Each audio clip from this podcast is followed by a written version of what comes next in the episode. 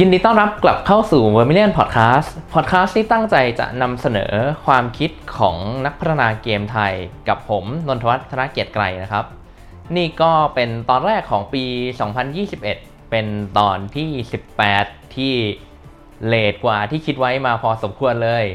จริงๆ ตั้งใจจะทำก่อนหน้านี้อยู่หลายอาทิตย์ แต่ว่าช่วงนี้ติดอยู่ที่ว่าเกม Mass Builder ของผมนั้นกำลังจะปล่อยอัปเดตใหญ่ละก็ ไม่ค่อยมีเวลามาเขียนบททำพอดแคสต์แล้วก็แบบไม่รู้สึกว่าไม่อยากทำให้มันแย่ก็เลยพักไว้จนมันเลทมาถึงขนาดนี้นะครับ แต่คิดไปคิดมาก็เลยอยากจะลองทำเป็นแนวใหม่ไปเลยไหนๆเวลามันกระชั้นชิดเข้ามาก็ถือว่าเราได้ลองอะไรใหม่ ๆ ไปเลยแล้วกัน ซึ่งคราวนี้ผมก็จะลองทำพอดแคสต์การพูดครั้งนี้โดยที่ไม่มีบท แต่ผมจะมีหัวข้อของผมพูดอยู่ แล้วก็ผมอยากจะทำเป็นซีรีส์อะไรสักอย่างที่น่าจะมีประโยชน์กับนักพัฒนาเกมชาวไทย อยากจะให้มันเป็นพอดแคสต์ที่สามารถตอบโจทย์อะไรสักอย่างได้ ซึ่งผมก็คิดอยู่นะว่าเอาหัวข้ออะไรมาพูดดี ก็คิดไปคิดมาก็นึกถึงหัวข้อและคำถามมาคำถามหนึ่งที่เคยถูกถามในห้อง Discord นักพัฒนาเกมชาวไทยได้ว่า v e r m i l i o n Digital เนี่ย ใช้เครื่องมืออะไรบ้าง ตอนนั้นก็ตอบไปพอสมควรเลยครับว่าเราใช้เครื่องมือหลายอย่างใช้อะไรใช้อย่างงู้นใช้อย่างนี้ แต่พอคิดไปคิดมาเนี่ยไอ้เครื่องมือทั้งหลายเหล่านี้มันช่วยให้ v e r m i l i o n Digital ของเราสามารถพัฒนาเกมได้ โดยใช้เวลาที่น้อยลง ซึ่งการใช้เวลาที่น้อยลงก็เป็นการลดต้นทุน นี่แหละครับ ประเด็นที่ผมอยากจะพูดวันนี้ คือไม่ใช่ ประเด็นปัญหาสำคัญว่าจะหาเงินทุนจากไหนนะ แต่ประเด็นปัญหานี้คือ มีเงินอยู่ประมาณเนี้ยทำยังไง หรือแบบเราจะลดต้นทุนในการผลิตยังไง ผ่านเครื่องมือที่ใช้อ่าซึ่งเครื่องมือแรกที่ผมอยากนำเสนอในวันนี้เป็นเครื่องมือที่ผมในฐานะ game designer มีความถนัดในการใช้งานมากที่สุดแล้วครับ นั่นก็คือ game design document ก็ จริง ๆ อันนี้อยากจะพูดมาสักพักแล้วเพราะว่ามีปัญหาแบบนี้เข้ามาถามกันอยู่บ่อยๆ แล้วปัญหาที่ผมเห็นว่ามันสามารถแก้ไขได้ด้วยการใช้ game design document ในการแก้ มีคนเข้ามาถามอยู่เยอะว่าเออจะทำเกมแนวนี้แล้วแบบติดปัญหาอย่างเงี้ย ซึ่งหลายคนในห้องก็ช่วยกันพยายามอธิบายนะครับว่าจริง ๆ แล้วเราต้องมองภาพรวมให้เห็นก่อน ซึ่งไอ game design document เนี่ยมันช่วยได้อะทีนี้มาเข้าเรื่องกับหัวข้อวันนี้กันดีกว่า การลดต้นทุนด้วยเอกสาร game design document เอกสาร game design document คืออะไรอพอลองคิดไปเนี่ยเอกสาร game design document ที่เราค่อนข้างจะได้ยินกันมา ส่วนมากก็จะแบบมีความหนาแบบ 1 ปึก สามารถตอบทุกอย่างภายในเกมได้ไม่ว่าจะเป็นความสนุกของเกมคืออะไรรูปแบบของเกมเป็นยังไง เกมมันจะเป็นเกมแนวไหน บางทีเราจะได้ยินว่าเอกสารเกมดีไซน์ด็อกิเมนต์เนี่ยต้องละเอียดไปถึงการแบบคิด คำนวณสูตร มีสูตรโปรแกรมมิ่งที่แบบใช้งานได้เลย มีการเขียนอธิบายว่าฉากไหนจะต้องมีซาว BGM แบบไหน อุปกรณ์ไหนในฉากต้องมี sound effect แบบไหน ต้องระบุให้เรียบร้อยแบบชื่อ item ชื่อ asset ทั้งหลาย ซึ่งพวกเนี้ยมันก็จริง มันก็ถูกต้องนะครับ แต่มันไม่ร้อยเปอร์เซ็นต์สำหรับผมและในความทั่วไปเนี่ย game design document ไม่จำเป็นต้องเหมือนกันทั้งหมดทุกบริษัทครับ เชื่อผมถ้าถ้าคุณไปค้น Google ดูแล้ว ลองค้นดูแบบ game design document template หรือ game design document example เนี่ยสิบที่คุณก็เจอ 10 แบบดีไม่ดีเจอ 11 แบบจะซ้ำที่หนึ่งมันใช้ 2 แบบอะไรแบบนี้ ก็นั่นแหละครับ game design document มันไม่ใช่เอกสารที่ตายตัว ขนาดฝรั่งเขายังเรียกเลยว่าเป็น living document คือเป็นเอกสารที่มีการเติบโตตลอดเวลา มีการเปลี่ยนแปลงเหมือนสิ่งมีชีวิต เป็นอะไรที่มันมีความยืดหยุ่น ไม่จำเป็นต้องตายตัวไปฟิกอะไรแบบห้ามไปแก้ไข อันนั้นไม่น่าจะเป็นเอกสารเกมดีไซน์ด็อกิเมนต์ที่ใช้ได้นะครับ อะ ไหน เดี๋ยวขออ่านโน้ตอ่าโอเค ที่เป็นเอกสารเกมดีไซน์ด็อกิเมนต์ที่ผมอยากจะนำเสนอเนี่ย คือมันเป็นเอกสารที่บ่งบอกว่าตัวเกมเราเป็น ยังไงเล่นแบบไหน มีแนวความคิดแบบไหน แล้วก็สามารถอธิบายได้ใน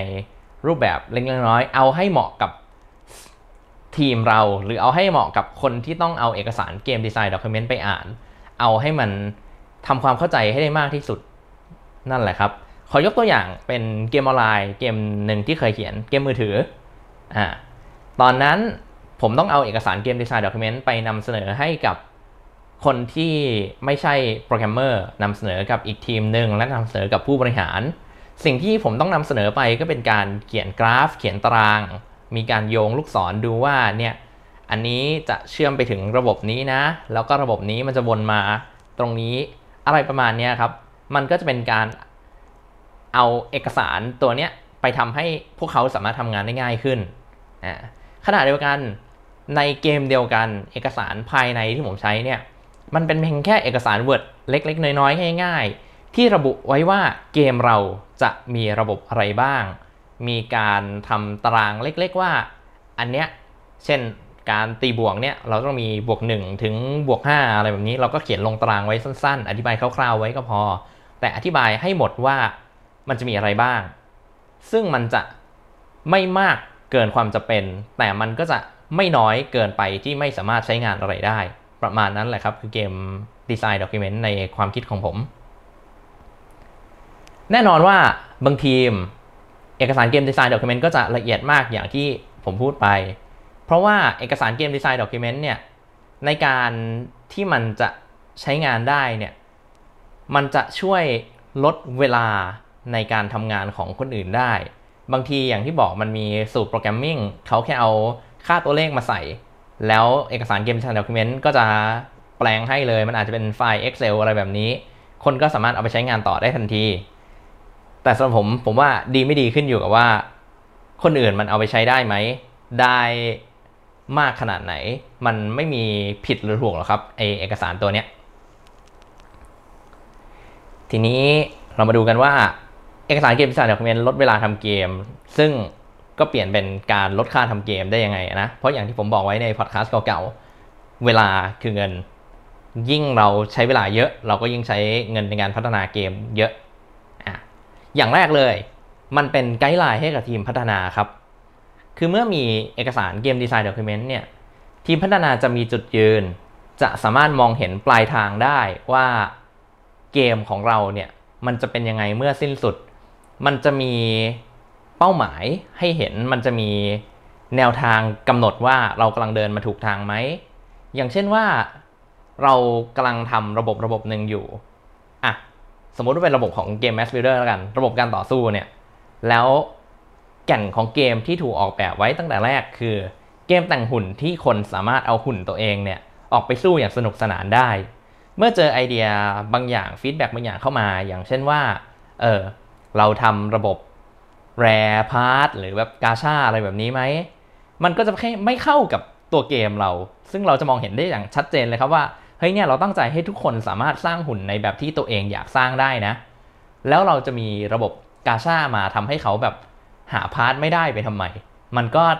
เป็นการตัดคุณค่าของเกมเราทิ้งทำให้เกมเราไม่สนุกอ่าหรืออย่างว่าระบบที่เป็นมุมมองแบบ first person อะไรแบบนี้ ซึ่งอันนี้เป็นระบบที่มีคน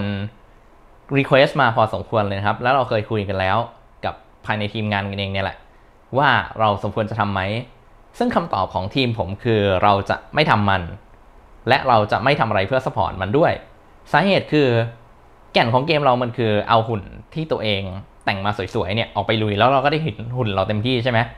ถ้าเราทำ first person เนี่ยสิ่งที่เราเห็นคืออะไร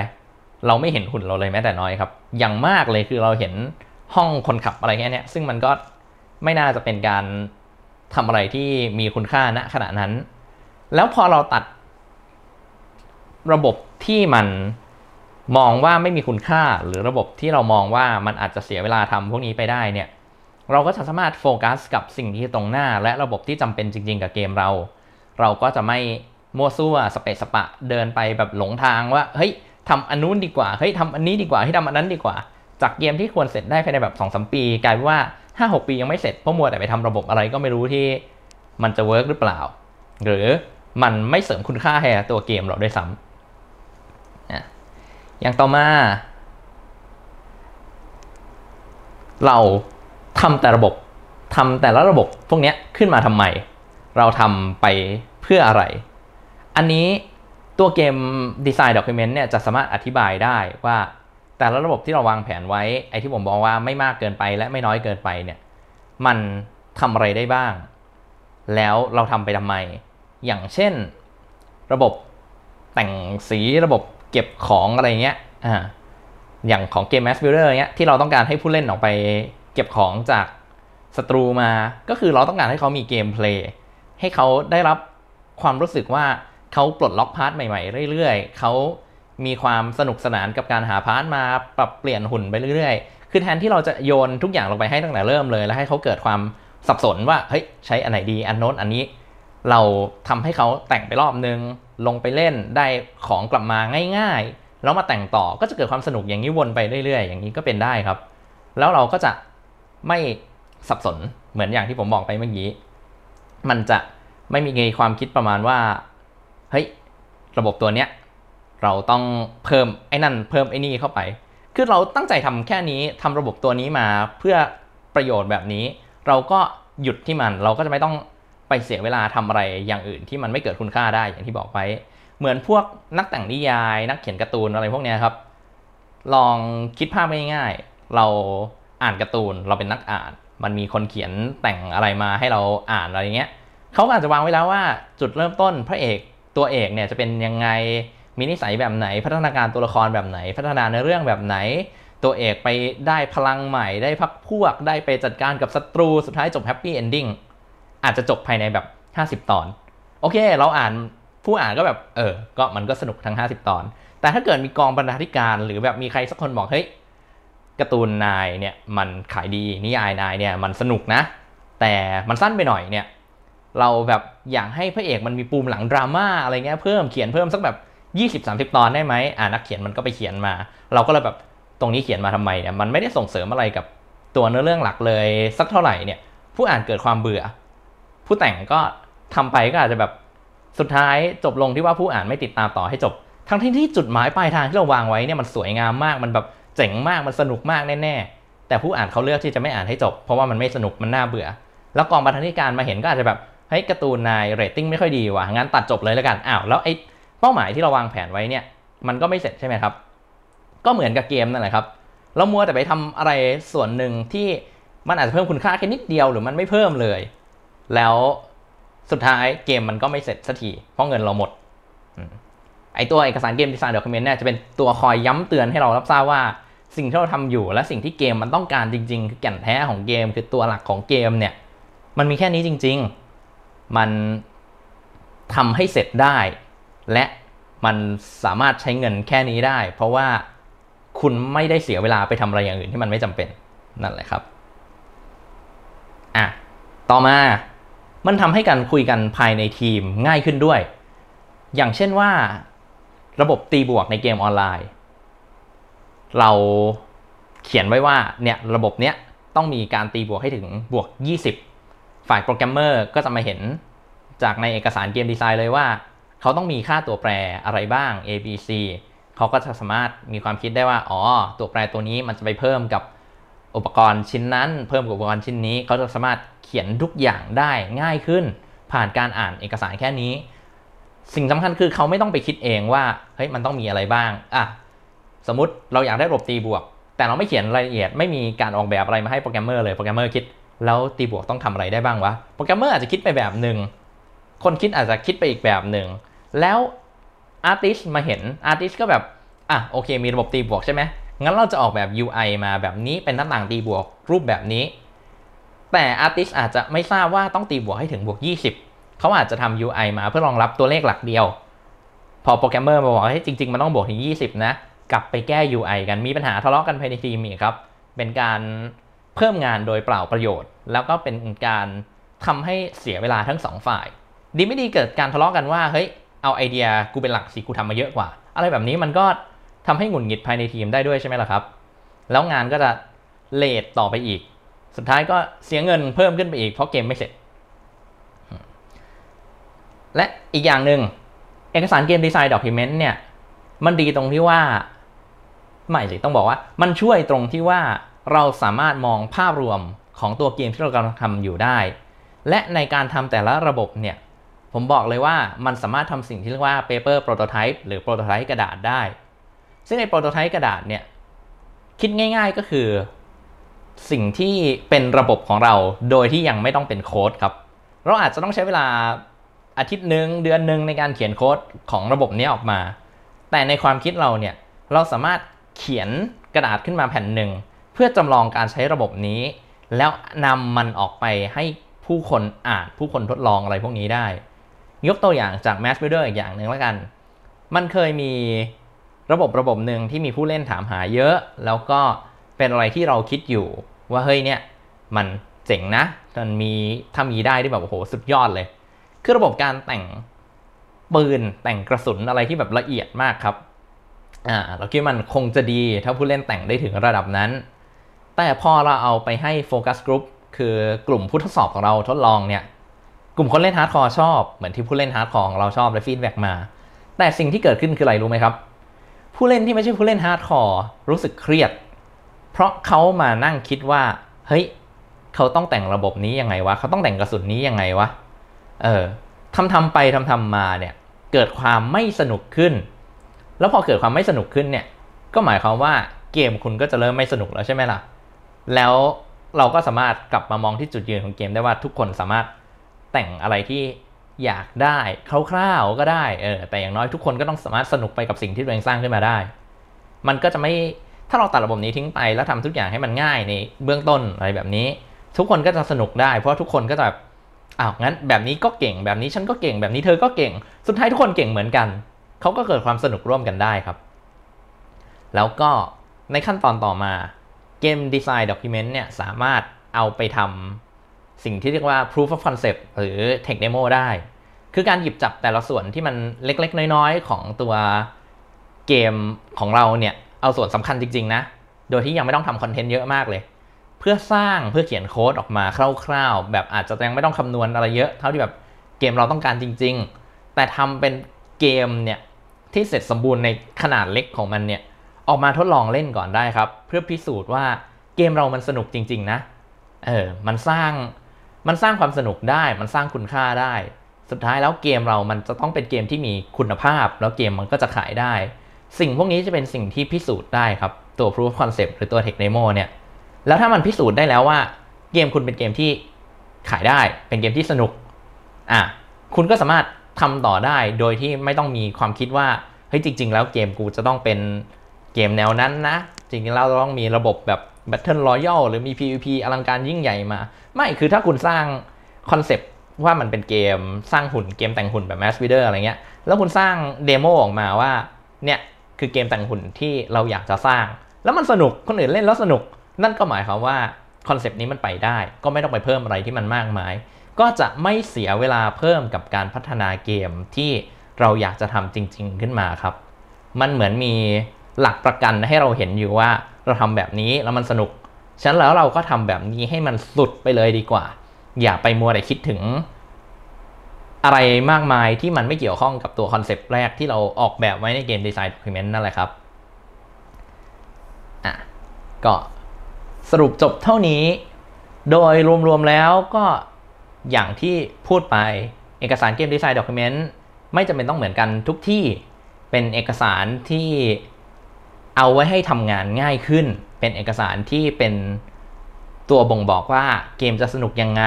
เป็น guideline เป็นแนวทางให้ทีมพัฒนาใช้งาน ถ้าทีมพัฒนาร่วมกันคิดแล้วใช้งานมันได้ นั่นคือเอกสาร Game Design Document ที่ดีครับ แล้วก็มันมันอ่ามันทำให้คุยงานกันง่าย มัน ทำให้เราไม่เดินหลงทางไม่สเปะสปะไปมั่วซั่วอะไรมากมาย มันสามารถเอามาทำต่อเป็น prototype มันสามารถเอามาทำเป็น demo อะไรพวกนี้ได้ สุดท้ายแล้วมันก็คือเอกสารที่ทำให้เราใช้เวลาในการพัฒนาเกมเกมหนึ่งของเราเนี่ยครับให้เสร็จเนี่ยน้อยลง ซึ่งพอเราใช้เวลาน้อยลง นั่นก็หมายความว่าเราใช้ทุนในการพัฒนาน้อยลงครับ ถ้ายังไงมีความคิดเห็นอะไรเกี่ยวกับประเด็นนี้ หรืออยากพูดคุยกับผม เชิญเข้ามาคุยกันได้ที่ห้อง Discord นักพัฒนาเกมไทย ผมจะแปะไว้ให้ใน description นะครับ หรือไม่ก็คุยผ่าน Facebook เพจ v e r m i l i o n Podcast ก็ได้ ผมก็จะพยายามตอบให้เต็มที่ ถ้ายังไงวันนี้ผมนนทวัฒนเกียรติไกรขอลาไปก่อน ฝากกดไลค์กด Subscribe ช่อง YouTube ให้ด้วยนะครับ ขอบคุณมากครับ สวัสดีครับ